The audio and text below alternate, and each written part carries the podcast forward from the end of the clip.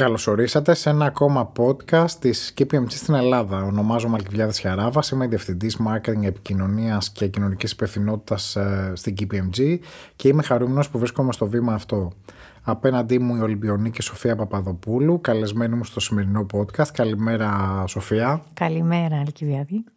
Το Embrace Equity Talks πρόκειται για μια σειρά podcast τα οποία επιχειρούμε να ενθαρρύνουμε την κοινωνία και τον επιχειρηματικό κόσμο να υιοθετήσει αυτή την καλή πρακτική, την πρακτική του equity δηλαδή, και να πατάξουμε τους αποκλεισμούς και τις διακρίσεις. Έτσι, με αφορμή το φετινό μήνυμα της Παγκόσμιας Μέρας για τη Γυναίκα, το Embrace Equity, θέλουμε να σας συστήσουμε κάποιες προσωπικότητες της επιχειρηματικής και μη ζωής που εμπνέουν όλους εμάς, μας εμπνέουν για το ήθος και την πορεία τους.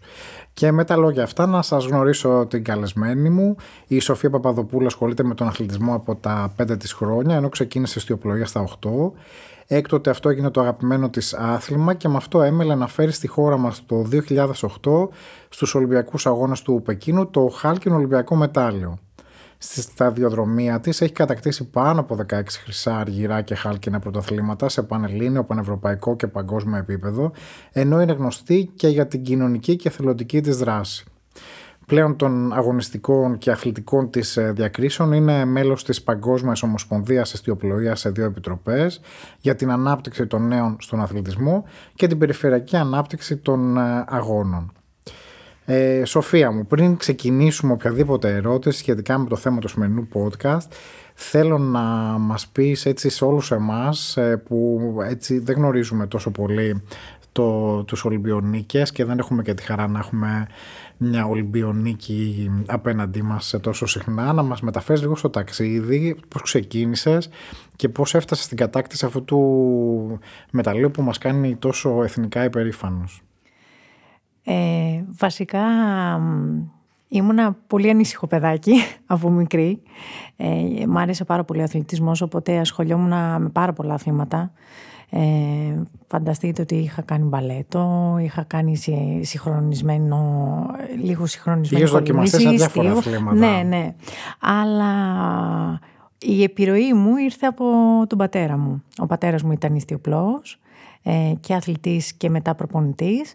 Οπότε σιγά σιγά τα Σαββατοκύριακα είχαμε την, ε, την ευκαιρία να πηγαίνουμε μαζί, μαζί με τον αδερφό μου ε, να παρακολουθούμε προπονήσεις.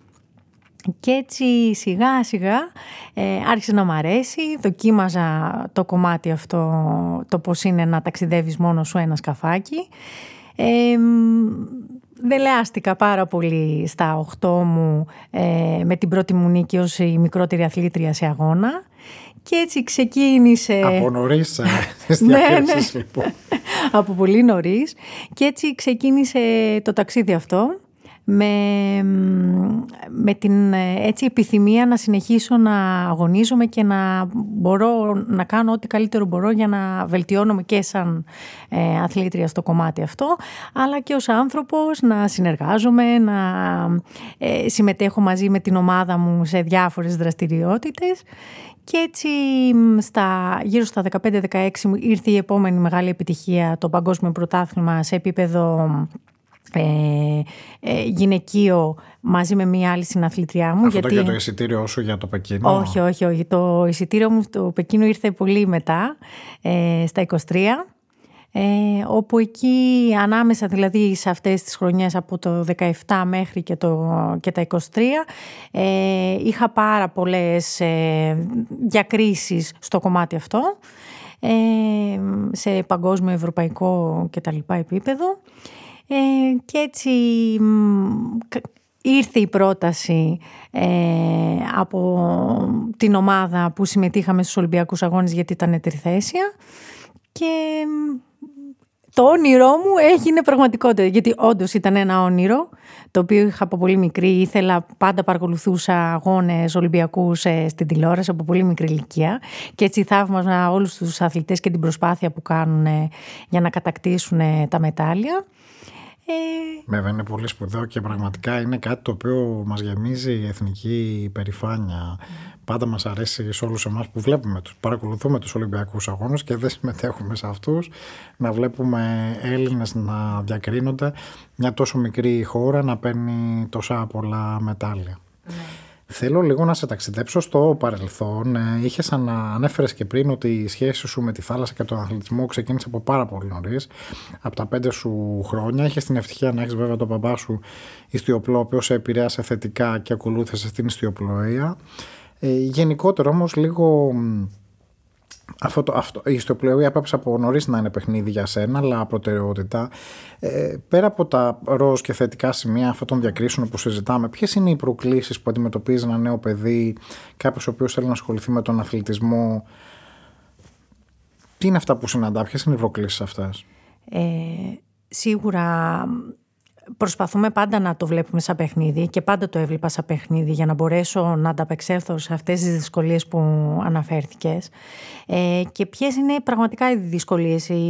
Το πιο δύσκολο κομμάτι είναι να μπορέσεις να ανταπεξέλθεις ειδικά σε μικρές ηλικίες και στο κομμάτι το εκπαιδευτικό. Δηλαδή να μπορείς να είσαι συνεπής. Να συνδυάσεις το σχολείο και τον αθλητισμό μαζί. Ναι. Πρώτο αθλητισμό. Ακριβώς. Ε, ναι, είναι πολύ διαφορετικό το απλό, ο απλός αθλητισμός ναι, με τον ναι, πρωτοαθλητισμό. Οπότε το ένα κομμάτι αυτό που είχα να αντιμετωπίσω ήταν το κομμάτι της διαχείρισης του προγράμματός μου. Έπρεπε πάντα να είμαι οργανωτική, ε, να έχω συγκεκριμένα ωράρια τα οποία θα μπορώ να διαβάζω ή θα πρέπει να φάω ή θα πρέπει να κοιμηθώ. Δεν ήμουνα δηλαδή...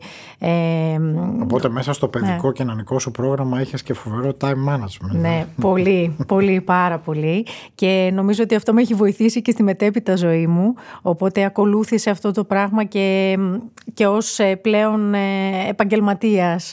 Ε, αλλά θεωρώ ναι, το ένα ήταν αυτό. Ε, το δεύτερο κομμάτι ήταν το οικονομικό που φυσικά είναι ένα άθλημα το οποίο σε υψηλό επίπεδο πρωταθλητισμού χρειάζεται πάρα πολύ ε, υποστήριξη. Ε, οικονομική γιατί τα σκάφη είναι αρκετά ακριβά και σε τέτοιο επίπεδο θα πρέπει να τα, τα αλλάζουμε αρκετά συχνά ε, για να μπορέσουμε να έχουμε τη μέγιστη επίδοση και απόδοση. Είναι άθλημα. Ναι.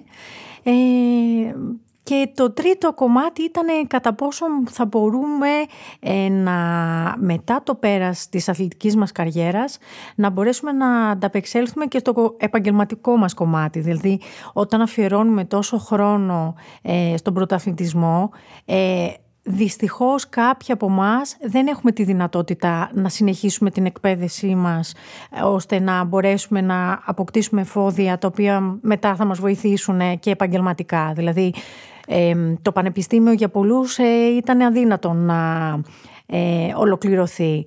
Εγώ βέβαια είχα την τύχη γιατί έτσι μ' άρεσε πάρα πολύ το να διαβάζω και να συνεχίζω την, ε, τη διαδικασία αυτή και την εκπαιδευτικη Ε, τελείωσα και το πανεπιστήμιο, είμαι και καθηγήτρια φυσικής αγωγής. έχω και μεταπτυχιακό, ε, έχω κάνει και το μεταπτυχιακό μου πάνω στην Ολυμπιακή Παιδεία και στα εκπαιδευτικά προγράμματα στα οποία ήδη ε, δουλεύω. Ε, και τώρα κάνω και το διδακτορικό μου. Συγχαρητήρια. είναι σημαντικό που τα καταφέρνεις όλα αυτά. Έτσι. Είναι και μια ερώτηση που δεν ήθελα να την κάνω. Αλλά εσύ έχεις καταφέρει να έχεις ένα work-life balance μέσα από αυτά που μας περιγράφεις. Που είναι ένα στίχημα, νομίζω, για τους ανθρώπους που ασχολούνται με τον πρωτοθελητισμό. Νομίζω ναι, ήταν το μεγαλύτερο μου στοίχημα αυτό. Ε, μετά δηλαδή την κατάκτηση, όχι μάλλον πριν την κατάκτηση του Ολυμπιακού Μεταλλίου, είχα την ανησυχία ότι κάποια στιγμή θα τελειώσει αυτό. Οπότε πώς θα, πώς θα εξελιχθώ σαν άνθρωπος μετά από αυτό; Δηλαδή τι θα κάνω μετά; Οπότε η ανησυχία αυτή με έκανε να, ε, να κάνω το work balance που είπαμε. Ισχύει. Θέλω να επιστρέψουμε στη θάλασσα, να επιστρέψουμε στην ιστιοπλοεία και να μας πεις λίγο δύο λόγια για το Διεθνές Φεστιβάλ Steering the Course της Παγκόσμιας Ομοσπονδίας και συγκεκριμένα για την ιστιοπλοεία γένους τελικού, το οποίο είναι αφιερωμένο στις ε, γυναίκες. Έχουμε φτάσει σε ένα σημείο να πρέπει να κάνουμε τέτοιου είδους πράγματα; Δυστυχώς ναι, ενώ θα έπρεπε να, είναι, να έχουμε το απόλυτο balance ε, πρέπει να κάνουμε πράγματα τα οποία, εντάξει, το, το, το σημαντικό κομμάτι είναι ότι τώρα στο Παρίσι το 2024 ε, θα έχουμε 50-50 συμμετοχή σε γυναίκες και αθλήτριες, που είναι ένα πάρα πολύ σημαντικό ε, επίτευγμα, ε, επιτέλους, να είμαστε μισή-μισή και να έχουμε την, την ισότητα αυτή. Ε, και ουσιαστικά ε, το ιστιοπλοεία γένους υλικού γεννήθηκε μέσω της ιδέας του Στήρινεκός, το οποίο είναι μια καμπάνια το, η οποία τρέχει κάθε χρόνο μέσω της Παγκόσμιας Ομοσπονδίας και αφορά τις γυναίκες ε, ε γενικά που ασχολούνται είτε με το άθλημα είτε δεν έχουν κάποια επαφή. Τις φέρνουμε κοντά στο άθλημα, ε, γνωρίζουν, μπαίνουν μέσα, τους δείχνουμε τη διαδικασία πώς είναι να κάνεις... Πραγματοποιείται στην Ελλάδα το ναι, ε, αυτή. Ναι, ουσιαστικά ε, υιοθετείται από κάθε χώρα και ο, η κάθε χώρα κάνει το δικό της πρόγραμμα. Εμείς μέσω της Ελληνικής Ιστιοπλοϊκής Ομοσπονδίας που έχω αναλάβει το συγκεκριμένο πρόγραμμα το Ιστιοπλοία Γενιστουλικού κάνουμε τη γνωριμία είτε σε μαμάδες είτε σε κόρες που έρχονται παρέα με τις κόρες τους, είτε σε ολόκληρες οικογένειες. Δηλαδή, μπορεί να έρθει και ο μπαμπάς και ο αδερφός και να δούνε τη διαδικασία της ιστιοπλοείας, αλλά και να γεννήσουμε έτσι, να, μάλλον να, να δώσουμε την ευκαιρία στις, ειδικά στις μαμάδες, οι οποίες είναι πολύ άσχολες όλη τη, την ημέρα, να τους δώσουμε και άλλη μία διέξοδο, ότι υπάρχει και άλλη μία διέξοδο που θα μπορούν και σε, να, να γυμναστούν και να περάσουν όμορφα με την οικογένειά τους και να το διασκεδάσουν γιατί πάνω απ' όλα είναι η θάλασσα, μας ε, ηρεμεί, μας, ε, έτσι μας κάνει να νιώθουμε πολύ ευχάριστα και θεωρώ ότι διώχνει και όλες τις, το άγχος και την έννοια που μπορεί να έχει ένας άνθρωπος στην καθημερινότητά του. Είναι πολύ σημαντικό και νομίζω ότι η Ελλάδα, οι Έλληνες ε, έχουμε αυτή την άμεση σχέση με τη θάλασσα. Υπάρχει και η ναυτική παράδοση ε, είναι σημαντικό να, να έχουν πρόσβαση και οι γυναίκες και οι άντρες ε, στην, στην σχέση αυτή. Θέλω πάλι να σε ρωτήσω για, την, για τις διάφορες ευαισθησίες που έχεις επιδείξει ε, και για, το, και για την κοινωνία και για το περιβάλλον με δεδομένο το φετινό μήνυμα Embrace Equity του International Woman Day και την προσωπική σου εμπειρία ως αθλήτρια, ως γυναίκα, με τα διάφορα, ως προπονήτρια, με τα διάφορα καπέλα που είχες κατά καιρούς τι υποστήριξη χρειάζεται μια γυναίκα ή κάποιος κάποια σε εκπροσωπούμενη ομάδα για να μπορέσει τελικά να έχει τις ευκαιρίες; Ε, θα έλεγα ότι πρέπει σιγά σιγά να σταματήσουμε να είμαστε σε υπομάδες. Ε, θεωρώ ότι πλέον όταν θα, θα επιτύχουμε αυτό το 50-50 που λέμε σε όλα τα πράγματα θα πάψει να υπάρχουν και οι υπομάδες και να χρειάζεται να πρέπει να κάνουμε... Να συζητάμε ε, ακόμα αυτά ακριβώς, τα ακριβώς, ακριβώς. Αλλά θεωρώ ότι όσο υπάρχει σεβασμός ε, απέναντι και στα δύο φύλλα, όσο υπάρχει η, η ειλικρίνεια του το ότι αναγνωρίζεις τον άλλον, τις δυνατότητες που μπορεί να έχει, ε, που ίσως αν δουλέψεις ομαδικά μαζί με μια ομάδα ε, μπορεί να είναι ουσιαστικά μια γυναίκα, έτσι, η οποία έχει τη δυναμική και την ικανότητα να μπορεί να ανταπεξέλθει. Είτε είναι μαμά, είτε δεν είναι, είτε έχει παιδιά, είτε είναι πολύ άσχολη και κάνει και άλλα πράγματα. Ε, θεωρώ ότι ε, θα πρέπει να, ε, να, τις να τις δίνουμε περισσότερες ευκαιρίες. Ε, και μέσα από αυτή την ανάπτυξη, δηλαδή του ο ένας να βοηθάει τον άλλον, ε, θεωρώ ότι μπορεί να επιτύχουμε αυτό το αποτέλεσμα. Συζητήσαμε λίγο και off the record πριν. Εσύ πιστεύεις πάρα πολύ ναι. στο κομμάτι της συνεργασίας. Έχω παρατηρήσει ότι το αναφέρεις πάρα πολύ συχνά. Ναι. Θεωρείς ότι όταν οι άνθρωποι συζητάνε, ενώνονται, συνεργάζονται, ναι. τους βοηθάει ο ένας να κατανοήσει τον άλλον και στη συνέχεια να συνεργαστούν για το καλύτερο δυνατό αποτέλεσμα. Ναι, το αναφέρω αρκετά συχνά γιατί ίσως έχω επηρεαστεί και από την όλη η αθλητική μου πορεία γιατί πάντα συνεργαζόμουν με, με δύο και τρία άτομα μπορεί να χρειαζόταν να ήμουν σε μια ομάδα με μεγάλα σκάφη και να είναι δέκα άτομα και να είχα να διαχειριστώ δέκα άντρες. Γιατί όντας ε, η μόνη κυβερνήτρια μου είχαν δώσει το χάρισμα οι άντρες να έχω την ευκαιρία ευκαιρία να αγωνιστώ σε μεγάλο σκάφος και να είμαι η, η κυβερνήτρια του σκάφους. Ε, θεωρώ ότι αν δεν αποκτήσεις αυτή την, ε, τη συνεργασία με τον άλλο, δηλαδή να, να ακούς τον άλλο, να, να ακούς τι, τι θέλει να σου πει, ε, δεν νομίζω ότι μπορείς να καταφέρεις εύκολα να φτάσεις πολύ ψηλά. Δηλαδή δεν, μπο, δεν μπορεί κανε, ναι, δεν μπορεί, ναι, δεν μπορεί μόνος του κάποιος να καταφέρει να φτάσει τόσο ψηλά. και θεωρώ ότι από οποιονδήποτε άνθρωπο είναι δίπλα σου ε, είτε το συμπαθείς είτε δεν το συμπαθείς μπορεί να ακούσεις κάτι το οποίο να σου είναι πολύ χρήσιμο και να μπορέσει να, να σε βοηθήσει να προχωρήσεις λίγο είναι παραπέρα. Είναι οι μαθητείες που παίρνει ο καθένας από εμάς δουλεύοντας με διαφορετικούς ανθρώπους, ακούγοντας κάτι, ε, ναι. κάτι άλλο από αυτό που μέχρι σήμερα γνωρίζουμε. Ναι. Λίγο να φύγουμε από το comfort zone. Όλα Ακριβώς, αυτά ναι, να φύγουμε από το συμβάλλουν στο να γινόμαστε καλύτεροι. Σε ένα προηγούμενο podcast, Σοφία, μου είχαμε καλεσμένο τον Νίκο τον Τζατζακλά, που συμμετείχε στους Παραλυμπιακούς Αγώνες της Αθήνας το 2004. Ε, ο Νίκος, ε, εγκαινετής τυφλός, είχε τις δικές του ανάγκες για να μπορέσει να αγωνιστεί. Από την άποψή σου έτσι και ως καθηγήτρια φυσικής αγωγής, ως μια πρωταθλήτρια, ως μια Ολυμπιονίκης, Ποιες είναι οι αρχές που κατά τη γνώμη σου χρειάζονται οι άνθρωποι για να μπορούν να, να αγωνίζονται δίκαια και να έχουν πρόσβαση στον αθλητισμό; Εδώ να σου αναφέρω Αλκιβιάδη ότι είμαι πάρα μα πάρα πολύ περήφανη γιατί εδώ και δύο χρόνια αγωνίζομαι με έναν αθλητή ε, που έχει αναπηρία. Υπάρχει δυνατότητα στην ιστιοπλοεία να μπορούμε να, να αγωνίζεται ένας αρτιμελής με έναν, ε, ναι, με έναν αμαία. Ε, και πραγματικά είναι μία ε, μεγάλη πρόκληση για μένα γιατί ουσιαστικά αυτοί οι άνθρωποι βγαίνουν από αυτό το, το uncomfortable zone που έχουν ε, που δεν ξέρουν ε, πώς θα προσεγγίσουν ε, κάποιον ή ε, αχ, θα είμαι καλός στο να ανταπεξέλθω σε ένα τέτοιο άθλημα το οποίο είναι τόσο απαιτητικό. Και αυτή είναι τη στιγμή... ανασφάλιση ή φόβος πιστεύεις ότι δεν υπάρχει έδαφος, δεν υπάρχει μια προετοιμασία. Είναι και τα δύο νομίζω και είναι και ανασφάλεια αλλά και ο φόβος του πάω να εξερευνήσω κάτι το οποίο δεν μου είναι γνωστό και γενικά προκαλεί δηλαδή λίγο έτσι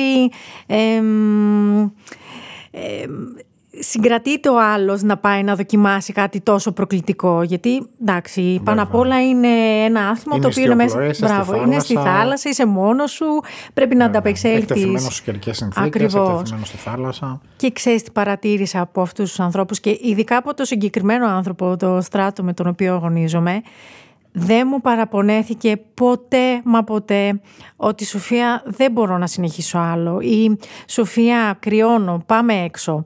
Ενώ από τους εξαρτημελείς ακούς τις χίλιες δυο γκρίνιες και, και λες κοίταξε να δεις αυτός ο άνθρωπος δεν παραπονιέται. Οπότε αυτό σου δίνει το, το κίνητρο να συνεχίσεις να προσπαθείς ακόμα περισσότερο να το διαδώσεις και σε άλλα τέτοια άτομα και να τους δώσεις την ευκαιρία να απολαύσουν αυτή την ελευθερία και την χαρά που μπορεί να σου προσφέρει το συγκεκριμένο άτομο. Είναι αυτό που περιγράφει, Σοφιά μου, γιατί στο podcast που έκανε μαζί με τον ε, Νίκο Τσατσακλά, η Νιώβης Σαρή, και αυτή ήταν, είναι οδηγός του Νίκου στους, ε, στους μαραθωνίους, και τον έχει βοηθήσει. Ε, Μας είχε αναφέρει και ο Νίκος αντίστοιχα ότι, ε, ότι είναι κάτι που το ευχαριστιέται, ποτέ δεν παραπονιέται. Το κάνει με πάρα πολύ αγάπη και είναι προσιλωμένος σε αυτό. Yeah. Και είναι πολύ ωραίο μήνυμα αυτό που, που έχει δοθεί.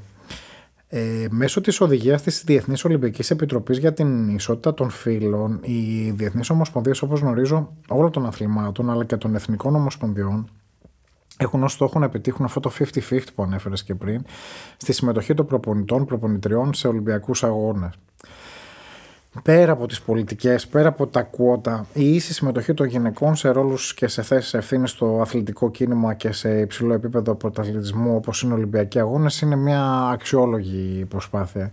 Για να μην περιοριστεί όμως λίγο αυτό σε κουότα, σε αριθμούς, σε στόχους που κάποιος άλλος πρέπει να τα βάζει αλλά να γίνει πράξη. Ποια βήματα εσύ πιστεύεις ότι πρέπει να γίνουν, τι πρέπει να πραγματοποιηθεί, πώς μπορούν να αναπτυχθούν δεξιότητες που συμβάλλουν στο στόχο αυτού του Ολυμπιακού κινήματος; Ε, ουσιαστικά ε, το λεγόμενο leadership το οποίο θέλουμε να πετύχουμε και μέσω του αθλήματος και είναι και η οδηγία που έχει δώσει όπως ανέφερες η ΔΟΕ ε, ουσιαστικά ε, έχει οδηγήσει μέσω κάποιων προγραμμάτων, στο οποίο είχα και την τύχη να συμμετέχω μέσω της επιλογής μου από την Παγκόσμια Ομοσπονδία ως η πρώτη γυναίκα προπονήτρια ε, σε high level ε, performance. Ε, ουσιαστικά μέσω αυτών των προγραμμάτων και σε συνεργασία με πανεπιστήμια προσπαθούμε να, να μάλλον προσπαθούν οι ίδιοι να μας δώσουν περισσότερες δεξιότητες ε, πάνω στο κομμάτι αυτό και θα ξαναπώ για άλλη μια φορά ότι το ένα κομμάτι από αυτά είναι η συνεργασία. Είναι η συνεργασία μεταξύ ε, των γυναικών, μεταξύ των, ε, των ανθρώπων που περιβάλλονται από το ίδιο κομμάτι, δηλαδή το, το αθλητικό. Δεν έχει σημασία αν, είναι, αν είσαι από διαφορετικό άθλημα. Οι, οι δυσκολίες και οι ευκολίες είναι το ίδιο σε κάθε άθλημα και αυτό που είδαμε μέσα από το πρόγραμμα γιατί ε, πήγαμε για μία εβδομάδα ε, ε, στο, σε ένα πανεπιστήμιο της Αγγλίας το οποίο ε, ουσιαστικά μας εκπαίδευσε σε κομμάτια leadership και, ε, και coaching styles που θα πρέπει να έχουμε μέσω του αθλήματός μας.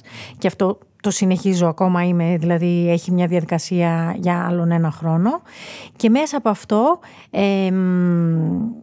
βοηθάει η μία την άλλη, ε, ακούμε η μία την άλλη, ε, προσπαθούμε να δημιουργήσουμε το, τα λεγόμενα ε, connections η μία ώστε να βοηθάει στο κομμάτι το τεχνικό ίσως ή κάποια προβλήματα που μπορεί να υπάρχουν. Άρα καταλαβαίνω ότι οι γυναίκες αυτές έχουν και διαφορετικά backgrounds, άρα ναι. κάθε μία έχει και διαφορετικές γνώσεις, τις οποίες προσθέτει ναι. σε αυτό το puzzle για ναι. ένα πιο επιτυχημένο αγώνισμα. Ναι, ε, δηλαδή ουσιαστικά στη δική μου ομάδα τώρα που δουλεύουμε, άλλες έχουν πιο καλό το organizing ε, style. Άλλες έχουν το προπονητικό, ήδη είναι προπονήτριες στις εθνικές τους ομάδες. Άλλες είναι ανερχόμενες ε, στο να γίνουν προπονήτριες. Άρα κάνετε την ποικιλομορφία και τη συμπερίληψη ναι. πράξη μέσα από αυτά τα προγράμματα. Ακριβώς. Είναι πάρα πολύ ωραίο αυτό το μήνυμα που δίνεις. Εγώ κρατάω από τη σημερινή μας συζήτηση αυτή την πολύ σημαντική έμφαση που δίνεις στη συνεργασία, το οποίο έχει υπογραμμίσει πραγματικά πάρα πολλές mm. φορές. Νομίζω ότι και η ανεκτικότητα που ανέφερε σε ένα προηγούμενο podcast ο Βασίλης Καραμιτσάνης έρχεται να δοθεί μέσα από την γνωριμία, γνωρίζοντας ο ένας τον άλλον καλύτερα, κατανοώντας ποιες είναι οι δυνάμεις του και ποιες είναι οι αδυναμίες του και έτσι ο καθένας από εμάς προσθέτει, γινόμαστε πιο δυνατοί, πιο ισχυροί και, και είναι πάρα πολύ σπουδαίο. Σοφία, θέλεις κάτι άλλο να μας πεις, κάτι που ίσως έχεις παραλείψει και θα ήθελες κλείνοντας να μας αναφέρεις γύρω από τον αθλητισμό και το Embrace Equity; Το οποίο είναι και το φετινό μήνυμα του... Νομίζω ότι θέλω να σας καλέσω στο επόμενο event μας, να έρθετε να μας δείτε, να έρθετε να δείτε την ιστιοπλοεία, γιατί πραγματικά... Πότε θα πραγματοποιηθεί; Ε, υπολογίζουμε μάλλον Σεπτέμβριο με Οκτώβριο. Εκεί. Ε, οπότε είναι μια δράση η οποία γίνεται κάθε χρόνο και κυρίως ε, την κάνουμε μετά από μεγάλα αθλητικά γεγονότα, δηλαδή να έχουν τελειώσει όλοι οι αθλητές μας τις ε, προετοιμασίες τους και επειδή είναι και προολυμπιακή χρονιά ε, είναι όλοι full προετοιμασία. Και αυτό, ναι, θέλουμε να σας καλέσουμε, να έρθετε να Πάρα μας δείτε. Πολύ, με χαρά θα έρθουμε, Σοφία. Νομίζω ότι αυτή η πρόσκληση κανείς δεν μπορεί να την αρνηθεί. Ε, θέλω επίσης να ευχαριστήσω πάρα πολύ τη Σοφία για την συμμετοχή της στο σημερινό podcast. Κρατάω πάλι, θα επαναλάβω, το κομμάτι της συνεργασίας για να μπορέσουμε να γνωριστούμε καλύτερα και να κάνουμε το equity πράξη στην καθημερινότητά μας.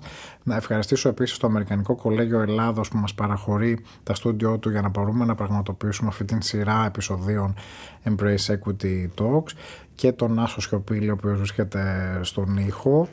Ε, ευελπιστούμε να τα πούμε σύντομα και σίγουρα θα τα πούμε στην θάλασσα το φθινόπωρο του 23. Ευχαριστούμε πάρα πολύ.